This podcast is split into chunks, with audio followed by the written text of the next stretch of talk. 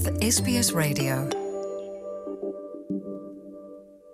ਪਿਆਰੇ ਦੋਸਤੋ ਐਸਪੀਐਸ ਪੰਜਾਬੀ ਲਈ ਮੈਂ ਆ ਪ੍ਰੀਤ ਅੰਦਰ ਸਿੰਘ ਗਰੇਵਾਲ। 21 ਮਈ ਨੂੰ ਹੋਣ ਵਾਲੀਆਂ ਫੈਡਰਲ ਚੋਣਾਂ ਸੰਬੰਧੀ ਸਾਡੀ ਕਵਰੇਜ ਜਾਰੀ ਹੈ। ਨਿਊ ਸਾਊਥ ਵੇਲਜ਼ ਦੇ ਚਿਫਲੇ ਇਲੈਕਟ੍ਰੇਟ ਤੋਂ ਆਸਟ੍ਰੇਲੀਆ ਦੀ ਸੱਤਾਧਿਰ ਲਿਬਰਲ ਪਾਰਟੀ ਵੱਲੋਂ ਇੱਕ ਭਾਰਤੀ ਉਮੀਦਵਾਰ ਨੂੰ ਇੱਕ ਪੰਜਾਬੀ ਉਮੀਦਵਾਰ ਨੂੰ ਮੌਕਾ ਦਿੱਤਾ ਗਿਆ ਪੱਛਮੀ ਸਿਡਨੀ ਰਹਿੰਦੇ ਜੋਗਨਦੀਪ ਸਿੰਘ ਜਵਾਰਵਾਲਾ ਇਸ ਇਲਾਕੇ ਤੋਂ ਲੇਬਰ ਦੇ ਮੂਰਲੀ ਕਤਾਰ ਦੇ ਆਗੂ ਐਡ ਹੁਸੈਕ ਨੂੰ ਚੁਣੌਤੀ ਦੇਣ ਜਾ ਰਹੇ ਆ। ਆਓ ਜੋਗਨਦੀਪ ਸਿੰਘ ਦੇ ਸਿਆਸੀ ਕੈਰੀਅਰ ਚੋਣ ਏਜੰਡੇ ਤੇ ਲਿਬਰਲ ਪਾਰਟੀ ਦੀਆਂ ਦੇਸ਼ ਨੂੰ ਚਲਾਉਣ ਵਾਲੀਆਂ ਨੀਤੀਆਂ ਬਾਰੇ ਹੋਰ ਗੱਲ ਕਰਦੇ ਹਾਂ। ਹਾਂਜੀ ਜੋਗਨਦੀਪ ਸਤਿ ਸ਼੍ਰੀ ਅਕਾਲ ਸਵਾਗਤ ਪ੍ਰੋਗਰਾਮ। ਸਭ ਤੋਂ ਪਹਿਲਾਂ ਤਾਂ ਤੁਹਾਡਾ ਬਹੁਤ ਧੰਨਵਾਦ ਤੇ SBS ਦੇ ਸਾਰੇ ਸਰੋਤਿਆਂ ਨੂੰ ਪਿਆਰ ਭਰੀ ਸਤਿ ਸ਼੍ਰੀ ਅਕਾਲ। ਜੀ ਦੱਸੋ ਸਾਨੂੰ ਤੁਹਾਡੀ ਸੀਟ ਤੇ ਇਸ ਵਾਰ ਸਥਾਨਕ ਮੁੱਦੇ ਭਾਰੀ ਨੇ ਜਾਂ ਕੌਮੀ ਸਿਆਸਤ ਨਾਲ ਜੁੜੀਆਂ ਗੱਲਾਂ ਜਾਂ ਨੀਤੀਆਂ ਵੱਲ ਲੋਕਾਂ ਦਾ ਧਿਆਨ ਜ਼ਿਆਦਾ ਚੱਲ ਰਿਹਾ? ਕਿਉਂਕਿ ਤੁਸੀਂ ਅਕਸਰ ਹੁਣ ਲੋਕਾਂ ਨੂੰ ਮੂੰਹ ਮੱਥੇ ਲੱਗਦੇ ਹੋ, ਘਰੋਂ ਘਰੀ ਪ੍ਰਚਾਰ ਕਰਨ ਜਾਂਦੇ ਹੋ। ਕਿਹੋ ਜੀਆਂ ਗੱਲਾਂ ਸੁਣਨ ਨੂੰ ਮਿਲਦੀਆਂ, ਕਿਹੋ ਜਿਹੇ ਪ੍ਰਸ਼ਨ ਉਹ ਪੁੱਛਦੇ ਨੇ? ਚਿਫਲੀ ਚਿਫਲੀ ਸੀਟ ਹੈ ਜਿਹੜੀ, ਉਹ ਬਲੈਕ ਟਾਊਨ ਤੋਂ ਲੈ ਕੇ ਮਾਉਂਟ ਰੂਟ ਤੱਕ ਜਾਂਦੀ ਹੈ ਉਹਦੇ ਵਿੱਚ ਸਾਰੇ ਵੁੱਡਕ੍ਰਾਫਟ ਮਾਰਾਯੋਂਗ ਤੇ ਮਾਸਡਨ ਪਾਰਕ ਹੋਰ ਕਈ ਸਵਰਗਸ ਆਉਂਦੇ ਨੇ। ਜੋ ਮੇਨ ਗੱਲ ਇੱਥੇ ਦੇਖਣ ਨੂੰ ਮਿਲੀ ਜਦੋਂ ਇੱਥੇ ਵਿਚਰੇ ਆ, ਜਦੋਂ ਹੁਣ ਇੱਥੇ ਪ੍ਰਚਾਰ ਲਈ ਉਤਰੇ ਆ, ਤਾਂ ਇਹ ਇੱਕ ਇਸ ਇਸ ਤਰ੍ਹਾਂ ਮਹਿਸੂਸ ਹੋਇਆ ਵੀ ਲੇਬਰ ਦੁਆਰਾ ਇਹ ਸੀਟ ਨੂੰ ਇੱਕ ਗਰੰਟਡ ਮੰਨਿਆ ਜਾਂਦਾ ਵੀ ਇਹ ਲੇਬਰ ਦੀ ਇੱਕ ਗਰੰਟਡ ਸੀਟ ਆ। ਤੇ ਲੇਬਰ ਦੇ ਜੋ ਜਿੱਤੇ ਹੋਏ ਐਮਪੀ ਨੇ, ਉਹਨਾਂ ਨੇ ਇਸ ਸੀਟ ਨੂੰ ਇੱਕ ਤਰੀਕੇ ਨਾਲ ਨੈਗਲੈਕਟ ਕੀਤਾ, ਲੱਗਿਆ ਵੀ ਕਦੇ ਮਹਿਸੂਸ ਨਹੀਂ ਹੋਇਆ ਵੀ ਉਹਨਾਂ ਨੇ ਕੋਈ ਨੈਗੋਸ਼ੀਏਟ ਕੀਤਾ ਹੋਵੇ ਜਾਂ ਇੱਥੇ ਕੋਈ ਪ੍ਰੋਜੈਕਟ ਲਿਆਂਦਾ ਹੋਵੇ, ਇੱਥੇ ਕੋਈ EMPLOYMENT ਲਈ ਕੋਈ ਨਵੀਂ ਚੀਜ਼ ਲੈ ਕੇ ਆਏ ਹੋਣ, ਸਰਕਾਰ ਨਾਲ ਕਿਸੇ ਤਰ੍ਹਾਂ ਦਾ ਵੀ ਨੈਗੋਸ਼ੀਏਟ ਕੀਤਾ ਹੋਵੇ। ਤਾਂ ਮੈਂ ਸਮਝਦਾ ਵੀ ਇਹ ਇੱਕ ਉਹਨੂੰ ਗਰੰਟਡ ਲੈ ਕੇ ਚੱਲੇ ਹੋਏ ਨੇ ਵੀ ਸਾਡੀ ਸੀਟ ਹੈ, ਜਿੱਤੀ ਜਾਣਾ, ਤਾਂ ਇਹਨੂੰ ਇੱਕ ਅੱਖੋਂ ਪਰੋਖੇ ਕੀਤਾ ਹੋਇਆ ਦਾ ਵਿਕਾਸ। ਤੇ ਲੋਕਾਂ ਵੱਲੋਂ ਫਿਰ ਕਿਹੋ ਜਿਹੇ ਸਵਾਲ ਪੁੱਛੇ ਜਾਂਦੇ ਆ ਤੁਹਾਨੂੰ? ਕਿਹੜੇ ਸਥਾਨਕ ਮੁੱਦੇ ਨੇ ਜਾਂ ਕਿਹੜੀਆਂ ਗੱਲਾਂ ਨੇ ਕੌਮੀ ਸਿਆਸਤ ਨਾਲ ਜੁੜੀਆਂ, ਜਿਹੜੀਆਂ ਲੋਕਾਂ ਵੱਲੋਂ ਤੁਹਾਨੂੰ ਪੁੱਛੀਆਂ ਜਾਂਦੀਆਂ? ਲੋਕਾਂ ਦੁਆਰਾ ਇੱਥੇ ਮੇਨ ਜਿਵੇਂ ਡੋਮੈਸਟਿਕ ਵਾਇਲੈਂਸ ਦਾ ਇਸ਼ੂ ਆ ਹੈਲਥ ਰਿਲੇਟਡ ਇਸ਼ੂਸ ਨੇ ਬਲੈਕ ਟਾਊਨ ਦਾ ਅਨਪਲੋਇਮੈਂਟ ਦਾ ਇਸ਼ੂ ਆ, ਇਹ ਮੁੱਦੇ ਕਾਫੀ ਭਾਰੂ ਨੇ ਇਸ ਸੀਟ ਤੇ। ਕਮਿਊਨਿਟੀ ਸੇਫਟੀ ਇਸ਼ੂਸ ਵੀ ਇਸ ਸੀਟ ਤੇ ਕਾਫੀ ਭਾਰਾ ਮੁੱਦਾ। ਜੀ, ਤੇ ਚਿਫਲੀ 'ਚ ਹਾਲ ਹੀ ਵਿੱਚ ਆਏ ਜਾਂ ਨਵੇਂ ਪ੍ਰਵਾਸੀ ਭਾਈਚਾਰੇ ਦਾ ਵੱਡੀ ਗਿਣਤੀ 'ਚ ਹੋਣਾ, ਮੇਰਾ ਖਿਆਲ ਭਾਰਤੀ ਭਾਈਚਾਰੇ ਦੀ ਇੱਥੇ ਆਬਾਦੀ ਵੀ ਚੰਗੀ ਹੈ। ਕੀ ਤੁਹਾਨੂੰ ਲੱਗਦਾ, ਇਸੇ ਵਜ੍ਹਾ ਕਰਕੇ ਤੁਹਾਨੂੰ ਇੱਕ ਉਮੀਦਵਾਰ ਵਜੋਂ ਇਸ ਵਾਰ ਲਿਬਰਲ ਪਾਰਟੀ ਵੱਲੋਂ ਮੌਕਾ ਦਿੱਤਾ ਗਿਆ? ਦੇਖੋ, ਮੈਂ ਪਿਛਲੇ ਕਾਫੀ ਅਹ ਜਿੰਨੇ ਸਮੇਂ ਤੋਂ ਹੀ ਪ੍ਰਚਾਰ ਸ਼ੁਰੂ ਹੋਇਆ, ਕਈ ਰੇਡੀਓ ਸਟੇਸ਼ਨ ਟੀਵੀ ਸਟੇਸ਼ਨ ਜਾਂ ਕਿਤੇ ਵੀ ਬੋਲਣ ਦਾ ਮੌਕਾ ਮਿਲਿਆ, ਮੈਂ ਕਿਤੇ ਇਹ ਗੱਲ ਨਹੀਂ ਕਹੀ ਵੀ ਜੇ ਮੈਂ ਇੰਡੀਅਨ ਆ ਤਾਂ ਮੈਨੂੰ ਕਹੇ ਐਜ਼ ਇੰਡੀਅਨ ਬਤੌਰ, ਇੰਡੀਅਨ ਤੌਰ ਤੇ ਮੈਨੂੰ ਵੋਟ ਦਿਓ। ਤਾਂ ਮੈਂ ਆਪਣੀਆਂ ਜੋ ਅੱਜ ਤੱਕ ਜਿੰਨੀ ਕੁ ਮੇਰੀ ਕਪੈਸਿਟੀ ਸੀ, ਜੋ ਅੱਜ ਤੱਕ ਕੰਮ ਕੀਤੇ ਨੇ, ਉਹਨਾਂ ਨੂੰ ਅੱਗੇ ਰੱਖ ਕੇ ਤੇ ਆਉਣ ਵਾਲੇ ਸਮੇਂ 'ਚ ਜੇ ਐਮਪੀ ਬਣਨ ਦਾ ਇੱਥੋਂ ਮੌਕਾ ਮਿਲਦਾ, ਤਾਂ ਕੀ ਕਰ ਸਕਦੇ ਆ ਉਹ ਮੁੱਦਿਆਂ ਨੂੰ ਲੈ ਕੇ ਹੀ ਚੱਲਿਆ ਜੀ ਤੇ ਕਿੰਨੀ ਕੁ ਵੋਟ ਪ੍ਰਤੀਸ਼ਤ ਹੋਊਗੀ ਆਪਣੇ ਭਾਈਚਾਰੇ ਦੀ ਭਾਰਤੀ ਭਾਈਚਾਰੇ ਦੀ ਤੇ ਕੀ ਉਹਦਾ ਚੋਣ ਉੱਤੇ ਕੋਈ ਅਸਰ ਦੇਖਦੇ ਹੋ? ਟੂ ਬੀ ਓਨੈਸਟ ਮੈਂ ਇਸ ਚੀਜ਼ ਨੂੰ ਬਿਲਕੁਲ ਵੀ ਫਿਲਟਰ ਨਹੀਂ ਲਾਇਆ ਵੀ ਕਿੰਨਾ। ਮੇਰੇ ਲਈ ਸਾਰੀਆਂ ਕਮਿਊਨਿਟੀਆਂ ਇੱਕੋ ਜੀਆਂ ਚਾਹੇ ਉਹ ਭਾਰਤੀ ਨੇ ਚਾਹੇ ਉਹ ਫਿਲੀਪੀਨਸ ਨੇ ਚਾਹੇ ਉਹ ਪਾਕਿਸਤਾਨੀ ਕਮਿਊਨਿਟੀ ਹੈ ਕੋਈ ਵੀ ਕਮਿਊਨਿਟੀ ਹੈ ਤਾਂ ਇਹ ਫਿਲਟਰ ਲਾਇਆ ਹੀ ਨਹੀਂ ਵੀ ਕਿੰਨੇ ਪਰਸੈਂਟੇਜ ਸੋਚਿਆ ਹੀ ਨਹੀਂ ਵੀ ਇੱਕ ਵਾਰੀ ਇਹਨੂੰ ਕੱਢ ਕੇ ਦੇਖੀ ਜੀ ਤੇ ਅਕਸਰ ਸਵਾਲ ਉੱਠਦਾ ਹੈ ਕਿ ਨਾਨ ਯੂਰਪੀਅਨ ਲੋਕਾਂ ਨੂੰ ਸੰਸਦ ਵਿੱਚ ਉਹਨਾਂ ਮਾਣ ਨਹੀਂ ਮਿਲਦਾ ਜਿੰਨਾ ਮਿਲਣਾ ਚਾਹੀਦਾ ਤੇ ਮੇਰਾ ਖਿਆਲ ਸਿਰਫ 4% ਹੀ ਨਾਨ ਯੂਰਪੀਅਨ ਬੈਕਗ੍ਰਾਉਂਡ ਦੇ ਲੋਕ ਨੇ ਮੇਰਾ ਖਿਆਲ ਸੰਸਦ 'ਚ ਜੇ ਮੈਂ ਠੀਕ ਹੋਵਾਂ। ਤੇ ਲਿਬਰਲ ਪਾਰਟੀ ਤੇ ਵੀ ਅਕਸਰ ਦੋਸ਼ ਲੱਗਦੇ ਰਹੇ ਆ ਕਿ ਨਾਨ ਵਿਨੇਬਲ ਸੀਟਾਂ ਦਿੱਤੀਆਂ ਜਾਂਦੀਆਂ ਉਮੀਦਵਾਰਾਂ ਨੂੰ।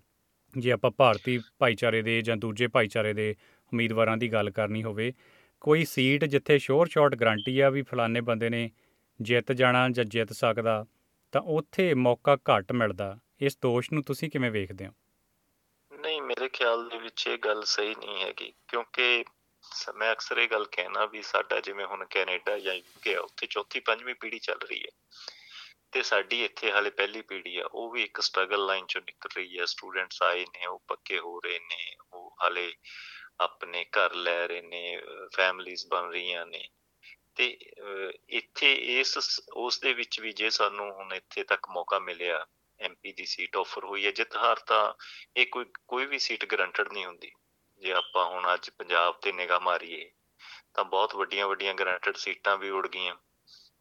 ਤਾਂ ਇਹ ਤਾਂ ਲੋਕਾਂ ਦਾ ਪਿਆਰ ਆ ਜਾਂ ਪਾਰਟੀ ਦਾ ਜਿੱਥੇ ਹੁਕਮ ਆ, ਸਿਰ ਮੱਥੇ ਉਹ ਉੱਥੇ ਲੜਨਾ ਚਾਹੀਦਾ, ਜੇ ਪਾਰਟੀ ਮੌਕਾ ਦਿੰਦੀ ਹੈ। ਜੀ, ਤੁਹਾਨੂੰ ਨਹੀਂ ਲੱਗਦਾ ਕਿ ਇਹ ਦੇਖਣਾ ਕਿ ਪੀੜ੍ਹੀ ਦਰ ਪੀੜ੍ਹੀ ਕਿੰਨੀਆਂ ਜਨਰੇਸ਼ਨਸ ਹੋ ਗਈਆਂ, ਉਹਨਾਂ ਲੋਕਾਂ ਨੂੰ ਸੀਟ ਮਿਲਣੀ ਚਾਹੀਦੀ ਆ, ਜਾਂ ਕਾਬਲੀਅਤ ਦੇ ਆਧਾਰ ਤੇ ਗੱਲ ਹੋਣੀ ਚਾਹੀਦੀ ਹੈ ਚਾਹੇ ਉਹ ਪਹਿਲੀ ਪੀੜ੍ਹੀ ਹੀ ਕਿਉਂ ਨਾ ਹੋਵੇ। ਨਹੀਂ ਪਰ ਗੱਲ ਪਹਿਲੀ ਪੀੜ੍ਹੀ ਦੀ ਇਸ ਲਈ ਹੁੰਦੀ ਹੈ ਵੀ ਉਹਨਾਂ ਨੂੰ ਆਪਣੀ ਕਾਬਲੀਅਤ ਦਿਖਾਉਣ ਦਾ ਵੀ ਟਾਈਮ ਚਾਹੀਦਾ। ਜੇ ਹੁਣ ਕੋਈ ਬੰਦਾ ਸਿਰਫ 2 ਸਾਲ ਪਹਿਲਾਂ ਆਇਆ ਉਹ 2 ਸਾਲ ਦੇ ਵਿੱਚ ਇੱਕ ਬੰਦਾ 15 20 ਸਾਲ ਜਾਂ ਇੱਕ ਪੀੜ੍ਹੀ ਪਹਿਲਾਂ ਆਇਆ ਉਹਦੀ ਕਾਬਲੀਅਤ ਦੇਖਣ ਲਈ ਉਹਦੀ ਪਰਖਣ ਲਈ ਇੱਕ ਜਿਹੜੀ ਇੱਕ ਸਮੇਂ ਦੀ ਕਸੌਟੀ ਆ ਉਹ ਘਟ ਜਾਂਦੀ ਹੈ ਹੋਰ ਕੋਈ ਗੱਲ ਨਹੀਂ ਹੁੰਦੀ। ਤੇ ਭਾਰਤੀ ਭਾਈਚਾਰੇ ਦੇ ਮੁੱਖ ਮੁੱਦਿਆਂ ਚੋਂ ਜ਼ਿਆਦਾਤਰ ਵੀਜ਼ੇ ਨਾਲ ਜੁੜੇ ਮੁੱਦੇ ਨੇ। ਤੰਦਾਂ ਉਧਰ ਨੂੰ ਜੁੜ ਜਾਂਦੀਆਂ। ਭਾਰਤੀ ਭਾਈਚਾਰਾ ਨਾ ਕਹੀਏ ਪ੍ਰਵਾਸੀ ਭਾਈਚਾਰਾ ਜਾਂ ਹਾਲ ਹੀ ਵਿੱਚ ਆਏ ਪ੍ਰਵਾਸੀ ਆਪਾਂ ਕਹਿ ਲਈਏ, ਕਿਉਂਕਿ ਉਹਨਾਂ ਦੀ ਤੁਹਾਡੇ ਇਲੈਕਟ੍ਰੇਟ ਵਿੱਚ ਭਰਮਾਰ ਹੈ। ਦੇਖੋ ਬ- ਪ੍ਰਧਾਨ ਮੰਤਰੀ ਹੁਣਾਂ ਦੀਆਂ ਚਿਕਨ ਕਰੀ ਬਣਾਉਂਦੀਆਂ ਦੀਆਂ ਫੋਟੋਆਂ ਸੋਸ਼ਲ ਮੀਡੀਆ ਤੇ ਚਲੋ ਵਾਇਰਲ ਹੋ ਸਕਦੀਆਂ ਵਾਵਾ ਖੱਟ ਸਕਦੇ ਆ। ਪਰ ਜਦੋਂ ਕੋਵਿਡ 19 ਦਾ ਫੈਲਾਅ ਸੀ ਭਾਰਤ ਵਿੱਚ ਬਹੁਤ ਜ਼ਿਆਦਾ, ਤਾਂ ਉਦੋਂ ਹਜ਼ਾਰਾਂ ਹੀ ਲੋਕ ਭਾਰਤ ਵਿੱਚ ਫਸੇ ਹੋਏ ਸੀ। ਦੂਜੇ ਮੁਲਕਾਂ ਦੇ ਮੁਕਾਬਲਤਨ ਭਾਰਤ ਉੱਤੇ ਕਾਫੀ ਸਖਤੀ ਕੀਤੀ ਗਈ। ਜਿਹਨੂੰ ਲੈ ਕੇ ਲੋਕ ਨਾਰਾਜ਼ਗੀ ਵੀ ਝੱਲਣੀ ਪਈ। ਉਹ ਤੁਸੀਂ ਉਸ ਗੱਲ ਨੂੰ ਕਿਸ ਨਜ਼ਰ ਨਾਲ ਵੇਖਦੇ ਹੋ? ਇੱਕ ਲਿਬਰਲ ਪਾਰਟੀ ਦੇ ਨੁਮਾਇੰਦੇ ਵਜੋਂ। ਦੇਖੋ, ਜੋ ਇੱਕ ਪ੍ਰਵਾਸੀ, ਸਾਰੇ ਪ੍ਰਵਾਸੀਆਂ ਦਾ ਵੀਜ਼ੇ ਰਿਗਾਰਡਿੰਗ ਮੁੱਦਾ ਤੇ ਸਭ ਤੋਂ ਵੱਡਾ ਮੁੱਦਾ ਸੀ ਪੇਰੈਂਟ ਵੀਜ਼ੇ ਦਾ। ਉਹ ਜਦੋਂ ਪਹਿਲਾਂ ਇਸ ਇਲੈਕਸ਼ਨ ਤੋਂ ਪਹਿਲੀ ਇਲੈਕਸ਼ਨ ਸੀਗੀ ਨਾ, ਉਦੋਂ ਜੋ ਮਾਨਯੋਗ ਐਲੈਕਸ ਔਕ ਜੋ ਇਮੀਗ੍ਰੇਸ਼ਨ ਮਿਨਿਸਟਰ ਨੇ, ਉਹ ਸਾਡੇ ਹਲਕੇ ਚ ਆਏ ਤਾਂ ਮੈਂ ਉਹਨਾਂ ਨੂੰ ਕਿਹਾ, ਮੈਂ ਕਿਹਾ ਵੀ ਸਭ ਤੋਂ ਵੱਡਾ ਮੁੱਦਾ ਹੈਗਾ ਜਿਹੜਾ ਉਹ ਪੇਰੈਂਟ ਵੀਜ਼ੇ ਦਾ। ਤਾਂ ਉਹਨਾਂ ਨੇ ਇਸ- ਇੱਥੇ ਸਟੈਨਹੋਪ ਗਾਰਡਨਸ ਦੇ ਵਿੱਚ ਖੜੇ ਹੋ ਕੇ ਅਨਾਉਂਸ ਕੀਤਾ ਵੀ ਜੇ ਸਾਡੀ ਸਰਕਾਰ ਬਣੀ ਤਾਂ ਪੇਰੈਂਟ ਵੀਜ਼ੇ ਦੀ ਜੋ ਪੇਰੈਂਟਸ ਦੀ ਸਟੇ ਆ ਉਹ 5 ਸਾਲ ਦੀ ਕਰ ਦਿੱਤੀ ਜਾਊਗੀ। ਪਹਿਲਾਂ 1 ਸਾਲ ਦੀ ਸੀ ਤੇ ਉਹ ਅੱਜ ਹੋ ਗਈ। ਉਹ ਲਿਬਰਲ ਸਰਕਾਰ ਨੇ ਉਹਨੂੰ 5 ਸਾਲ ਦੀ ਸਟੇ ਦੇ ਦਿੱਤੀ। ਪਰ ਮੇਰੇ ਕਹਿਣ ਦਾ ਇਹ ਮਤਲਬ ਹੁੰਦਾ ਵੀ ਜੇ ਆਪਣਾ ਕੋਈ ਪ੍ਰਵਾਸੀ ਇੱਕ ਨੁਮਾਇੰਦਾ ਉੱਪਰ ਜਾਊਗਾ ਤਾਂ ਇਹ ਗੱਲਾਂ ਕਰਨੀਆਂ ਹੋਰ ਆਸਾਨ ਹੋ ਜਾਂਦੀਆਂ ਨੇ। ਪਹਿਲਾਂ ਵੀਜ਼ਾ ਸਬ ਕਲਾਸ 103 ਇਹਨਾਂ ਨੇ ਬੰਦ ਕਰਤਾ ਸੀ। ਤਾਂ ਅਸੀਂ 9000 ਦੇ ਕਰੀਬ ਸਾਈਨ ਕਰਾ ਕੇ ਮੈਂ ਪਟੀਸ਼ਨ ਫੈਡਰਲ ਪਾਰਲੀਮੈਂਟ 'ਚ ਦਿੱਤੀ। ਉਸ ਤੋਂ ਬਾਅਦ ਉਹ ਸਬ ਕਲਾਸ 103 ਰੀਇਨਸਟੇਟ ਵੀ ਹੋਈ ਪੇਰੈਂਟ ਵੀਜ਼ੇ ਦੀ। ਉਸ ਤੋਂ ਬਾਅਦ ਜਿੰਨੇ ਵੀ ਇਮੀਗ੍ਰੇਸ਼ਨ ਰਿਲੇਟਡ ਮੁੱਦੇ ਨੇ, ਜਦੋਂ ਵੀ ਜਿੱਥੇ ਵੀ ਟਾਈਮ ਮਿਲਦਾ, ਚਾਹੇ ਉਹ ਸਟੂਡੈਂਟਸ ਦਾ ਮੁੱਦਾ ਸੀ, ਚਾਹੇ ਆਇਲਟਸ ਦੀ ਮਿਆਦ ਹੁਣ 2 ਸਾਲ ਦੀ ਹੈ ਤਾਂ ਮੈਂ ਉਹ ਵੀ ਮਾਨਯੋਗ ਐਲੈਕਸ ਹੌਕ ਇਮੀਗ੍ਰੇਸ਼ਨ ਮਿਨਿਸਟਰ ਨਾਲ ਗੱਲ ਕੀਤੀ ਵੀ ਇਹ 2 ਸਾਲ ਬਾਅਦ ਕੀ ਸਟੂਡੈਂਟ ਪੰਜਾਬੀ ਇੰਗਲਿਸ਼ ਭੁੱਲ ਜਾਂਦਾ, ਇਹਦੀ ਮਿਆਦ ਘੱਟੋ ਘੱਟ 5 ਸਾਲ ਕਰੋ। ਉਹਦੇ ਰਿਗਾਰਡਿੰਗ ਵੀ ਪਟੀਸ਼ਨ ਰਨ ਕੀਤੀ ਆ, ਉਹ ਵੀ ਹੁਣ ਸਬਮਿਟ ਕਰਨੀ ਨਰ ਤੇ ਜੇ ਤੁਸੀਂ ਮਾਪਿਆਂ ਦੇ ਵੀਜ਼ੇ ਦੀ ਗੱਲ ਕਰਦੇ ਹੋ, ਇਹਨਾਂ ਦੇ ਅਕਸਰ ਕਿਉਂਕਿ ਜੇ ਦੂਜੇ ਪੱਛਮੀ ਮੁਲਕਾਂ ਨਾਲ ਆਪਾਂ ਕੰਪੇਅਰ ਕਰੀਏ, ਕੈਨੇਡਾ ਨਾਲ ਜਾਂ ਅਮਰੀਕਾ ਨਾਲ, ਤਾਂ ਉੱਥੇ ਹਾਲਾਤ ਕਾਫੀ ਬਿਹਤਰ ਨੇ। ਅਕਸਰ ਇਹ ਕੰਪੈਰੀਜ਼ਨ ਰਨ ਕੀਤਾ ਜਾਂਦਾ ਹੈ। ਤੇ ਇੱਕ ਦੋਸ਼ ਇਹ ਵੀ ਲੱਗਦਾ ਕਿ ਇਹ ਵੀਜ਼ੇ ਦਿੱਤੇ ਨਹੀਂ, ਬਲਕਿ ਇਹ ਵੀਜ਼ੇ ਵੇਚੇ ਜਾਂਦੇ ਆ ਲਿਬਰਲ ਪਾਰਟੀ ਵੱਲੋਂ ਸੱਤਾ ਧਿਰ ਵੱਲੋਂ। ਕੁਝ ਗੱਲਾਂ ਇਸ ਤਰ੍ਹਾਂ ਵੀ ਹੁੰਦੀਆਂ ਨੇ ਵੀ ਜਿਵੇਂ ਕੰਟਰੀ ਦਾ ਇਨਫਰਾਸਟ੍ਰਕਚਰ ਆ ਕੀ ਸਾਡਾ ਮੈਡੀਕਲ ਇਨਫਰਾਸਟ੍ਰਕਚਰ ਉਹਨਾਂ ਸਟਰੋਂਗ ਹੈਗਾ ਵੀ ਅਸੀਂ ਉਹ ਸਾਰਿਆਂ ਨੂੰ ਇਹ ਕਵਰ ਕਰ ਸਕੇ। ਜਿਵੇਂ ਇਨਫਰਾਸਟ੍ਰਕਚਰ ਜਾਂ ਜਿਵੇਂ ਜਿਵੇਂ ਕੰਟਰੀ ਡਿਵੈਲਪ ਹੋਊਗਾ ਮੇਰੇ ਖਿਆਲ 'ਚ ਸਾਡੇ ਵੀ ਉਵੇਂ ਜਿਵੇਂ ਕੈਨੇਡਾ ਅਮਰੀਕਾ 'ਚ ਹੈਗਾ ਉੱਥੇ ਪਹੁੰਚ ਜਾਵਾਂਗੇ। ਤੇ ਜਿਹੜੀ ਆਪਾਂ ਪਹਿਲਾਂ ਗੱਲ ਕਰਦੇ ਸੀ ਉਹਦਾ ਸਵਾਲ ਸ਼ਾਇਦ ਵਿੱਚ ਰਹਿ ਗਿਆ। ਕੋਵਿਡ 19 ਦੇ ਸਮੇਂ ਦੌਰਾਨ ਭਾਰਤੀ ਭਾਈਚਾਰੇ ਨੇ ਕਾਫੀ ਸਖਤੀ ਮਹਿਸੂਸ ਕੀਤੀ ਤੇ ਕਾਫੀ ਨੁਕਤਾਚੀਨੀ ਦਾ ਸਾਹਮਣਾ ਕਰਨਾ ਪਿਆ। ਬਿਲਕੁਲ, ਉਹ ਜਿਹੜੀ ਗੱਲ ਸੀ ਨਾ, ਉਹ ਸ਼ਾਇਦ ਕੁਝ ਵਿਰੋਧੀ ਪਾਰਟੀਆਂ ਵੱਲੋਂ ਜ਼ਿਆਦਾ ਉਸ ਨੂੰ ਹਵਾ ਦਿੱਤੀ ਗਈ ਹੈ। ਉਸ ਸਮੇਂ ਵੀ ਜਦੋਂ ਇਹ ਗੱਲ ਇੰਡੀਆ ਦਾ ਟਰੈਵਲ ਬੈਨ ਹੋਇਆ ਸੀ, ਤਾਂ ਮੈਂ ਸ਼ਾਇਦ ਮੇਰੇ ਫੇਸਬੁੱਕ ਪੇਜ ਤੇ ਵੀ ਹੋਵੇ, ਮੈਂ ਇੱਕ ਟਾਈਮ ਟੂ ਟਰਸਟ ਨਾਂ ਦੀ ਕੈਂਪੇਨ ਚਲਾਈ ਸੀ। ਵੀ ਕਿਤੇ ਵੀ ਇਸ ਗੱਲ ਦਾ ਵੀ ਅਸੀਂ ਇੰਡੀਅਨ ਆ ਵੀ ਸਾਡੇ ਨਾਲ ਇਹ ਵਿਤਕਰਾ ਹੋਇਆ, ਇਹ ਗੱਲ ਨਹੀਂ ਹੈ। ਜੇ ਅਸੀਂ ਉਹਦੇ ਵਿੱਚ ਮੈਂ ਕਾਫੀ ਡਿਟੇਲ ਚ ਮੈਂਸ਼ਨ ਕੀਤਾ ਵੀ ਕਿਹੜੇ ਕੋਵਿਡ ਦੇ ਦੌਰਾਨ ਦੁਨੀਆ ਦੇ ਵਿੱਚ ਜੇ ਕੋਈ ਲੀਡਰ ਉੱਭਰ ਕੇ ਆਇਆ ਤਾਂ ਮੇਰੇ ਖਿਆਲ ਸਭ ਤੋਂ ਵਧੀਆ ਲੀਡਰ ਸਕਾਟ ਮੋਰਿਸਨ ਸੀ, ਜਿਨ੍ਹਾਂ ਨੇ, ਜਿਨ੍ਹਾਂ ਦੀ ਲੀਡਰਸ਼ਿਪ ਨੂੰ ਸਰਾਹਾਇਆ ਗਿਆ, ਜਿਸ ਤਰ੍ਹਾਂ ਇਹਨਾਂ ਨੇ ਕੋਵਿਡ ਨੂੰ ਹੈਂਡਲ ਕੀਤਾ, ਜਿਸ ਤਰ੍ਹਾਂ ਇੱਥੋਂ ਦੀ ਇਕਨੋਮੀ ਨੂੰ ਹੈਂਡਲ ਕੀਤਾ, ਜਿਸ ਤਰ੍ਹਾਂ ਇੱਥੋਂ ਦੀਆਂ ਜੌਬਸ ਨੂੰ ਪ੍ਰੋਟੈਕਟ ਕੀਤਾ, ਤਾਂ ਉਸ ਉਸ ਸਾਰਾ ਉਹ ਚੀਜ਼ ਕਰਨ ਦੇ ਲਈ ਸ਼ਾਇਦ ਕੋਈ 10 ਦਿਨਾਂ ਦਾ ਜਾਂ 20 ਦਿਨਾਂ ਦਾ ਇੱਕ ਟਰੈਵਲ ਬੈਨ ਲਾਉਣਾ ਪਿਆ ਸੀ। ਤਾਂ ਉਹਨੂੰ ਆਪਾਂ ਇਹ ਨਾ ਸਮਝੀਏ ਵੀ ਉਹ ਕੋਈ ਇੰਡੀਆ ਨਾਲ ਵਿਤਕਰਾ ਕੀਤਾ। ਅੱਜ ਕਈ ਸਾਲ ਹੋ ਗਏ ਆਸਟ੍ਰੇਲੀਆ ਆਇਆਂ ਨੂੰ ਕਦੇ ਵੀ ਇਹ ਮਹਿਸੂਸ ਨਹੀਂ ਹੋਇਆ ਵੀ ਸਾਨੂੰ ਐਜ਼ ਇੰਡੀਅਨ ਕਿਤੇ ਵੀ ਇੱਕ ਵਿਤਕਰੇ ਦਾ ਸਾਹਮਣਾ ਕਰਨਾ ਪਿਆ। ਤੇ ਉਹ ਕਿਹੜੇ ਖਾਸ ਮੁੱਦੇ ਨੇ ਜਾਂ ਉਹ ਕਿਹੜੀਆਂ ਨੀਤੀਆਂ ਨੇ ਜਿਨ੍ਹਾਂ ਦੇ ਆਧਾਰ ਤੇ ਤੁਸੀਂ ਆਪਣੇ ਲਈ ਲਿਬਰਲ ਪਾਰਟੀ ਲਈ ਇਸ ਵੇਲੇ ਵੋਟ ਮੰਗ ਰਹੇ ਹੋ? ਸਭ ਤੋਂ ਵੱਡੀ ਗੱਲ ਜਿਵੇਂ ਮੈਂ ਤੁਹਾਨੂੰ ਕਿਹਾ ਨਾ ਵੀ ਇਹ ਸੀਟ ਦਾ ਵਿਕਾਸ ਹੋਣੀ ਸੀਟ ਇੱਥੇ ਵਿਕਾਸ ਨਾਂ ਦੀ ਕੋਈ ਚੀਜ਼ ਨਹੀਂ ਹੋਈ। ਜੇਕਰ ਜਾ ਕੇ ਦੇਖੀਏ ਤਾਂ ਸਭ ਤੋਂ ਵੱਡੀ ਗੱਲ ਇਹੀ ਹੈ ਵੀ ਜੇ ਚੁਣ ਕੇ ਐਮਪੀ ਬਣਨ ਦਾ ਮੌਕਾ ਦਿੱਤਾ ਲੋਕਾਂ ਨੇ ਤਾਂ ਇਸ ਦਾ ਨਕਸ਼ਾ ਜ਼ਰੂਰ ਬਦਲਣ ਦੀ ਕੋਸ਼ਿਸ਼ ਕਰਾਂਗੇ।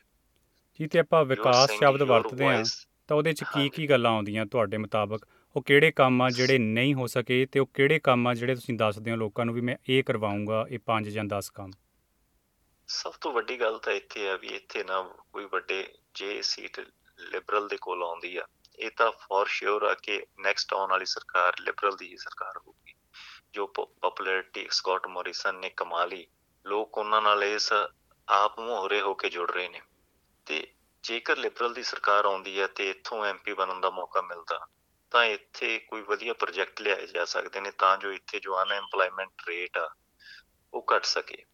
ਜਿਵੇਂ ਹੁਣ ਇੱਥੇ ਵੈਸਟਰਨ ਸਿਡਨੀ ਚ 에ਅਰਪੋਰਟ ਆਈ ਆ, ਤਾਂ ਉੱਥੇ ਘੱਟੋ ਘੱਟ 15000 ਜੌਬਸ ਕ੍ਰੀਏਟ ਹੋਣਗੀਆਂ ਉੱਥੇ।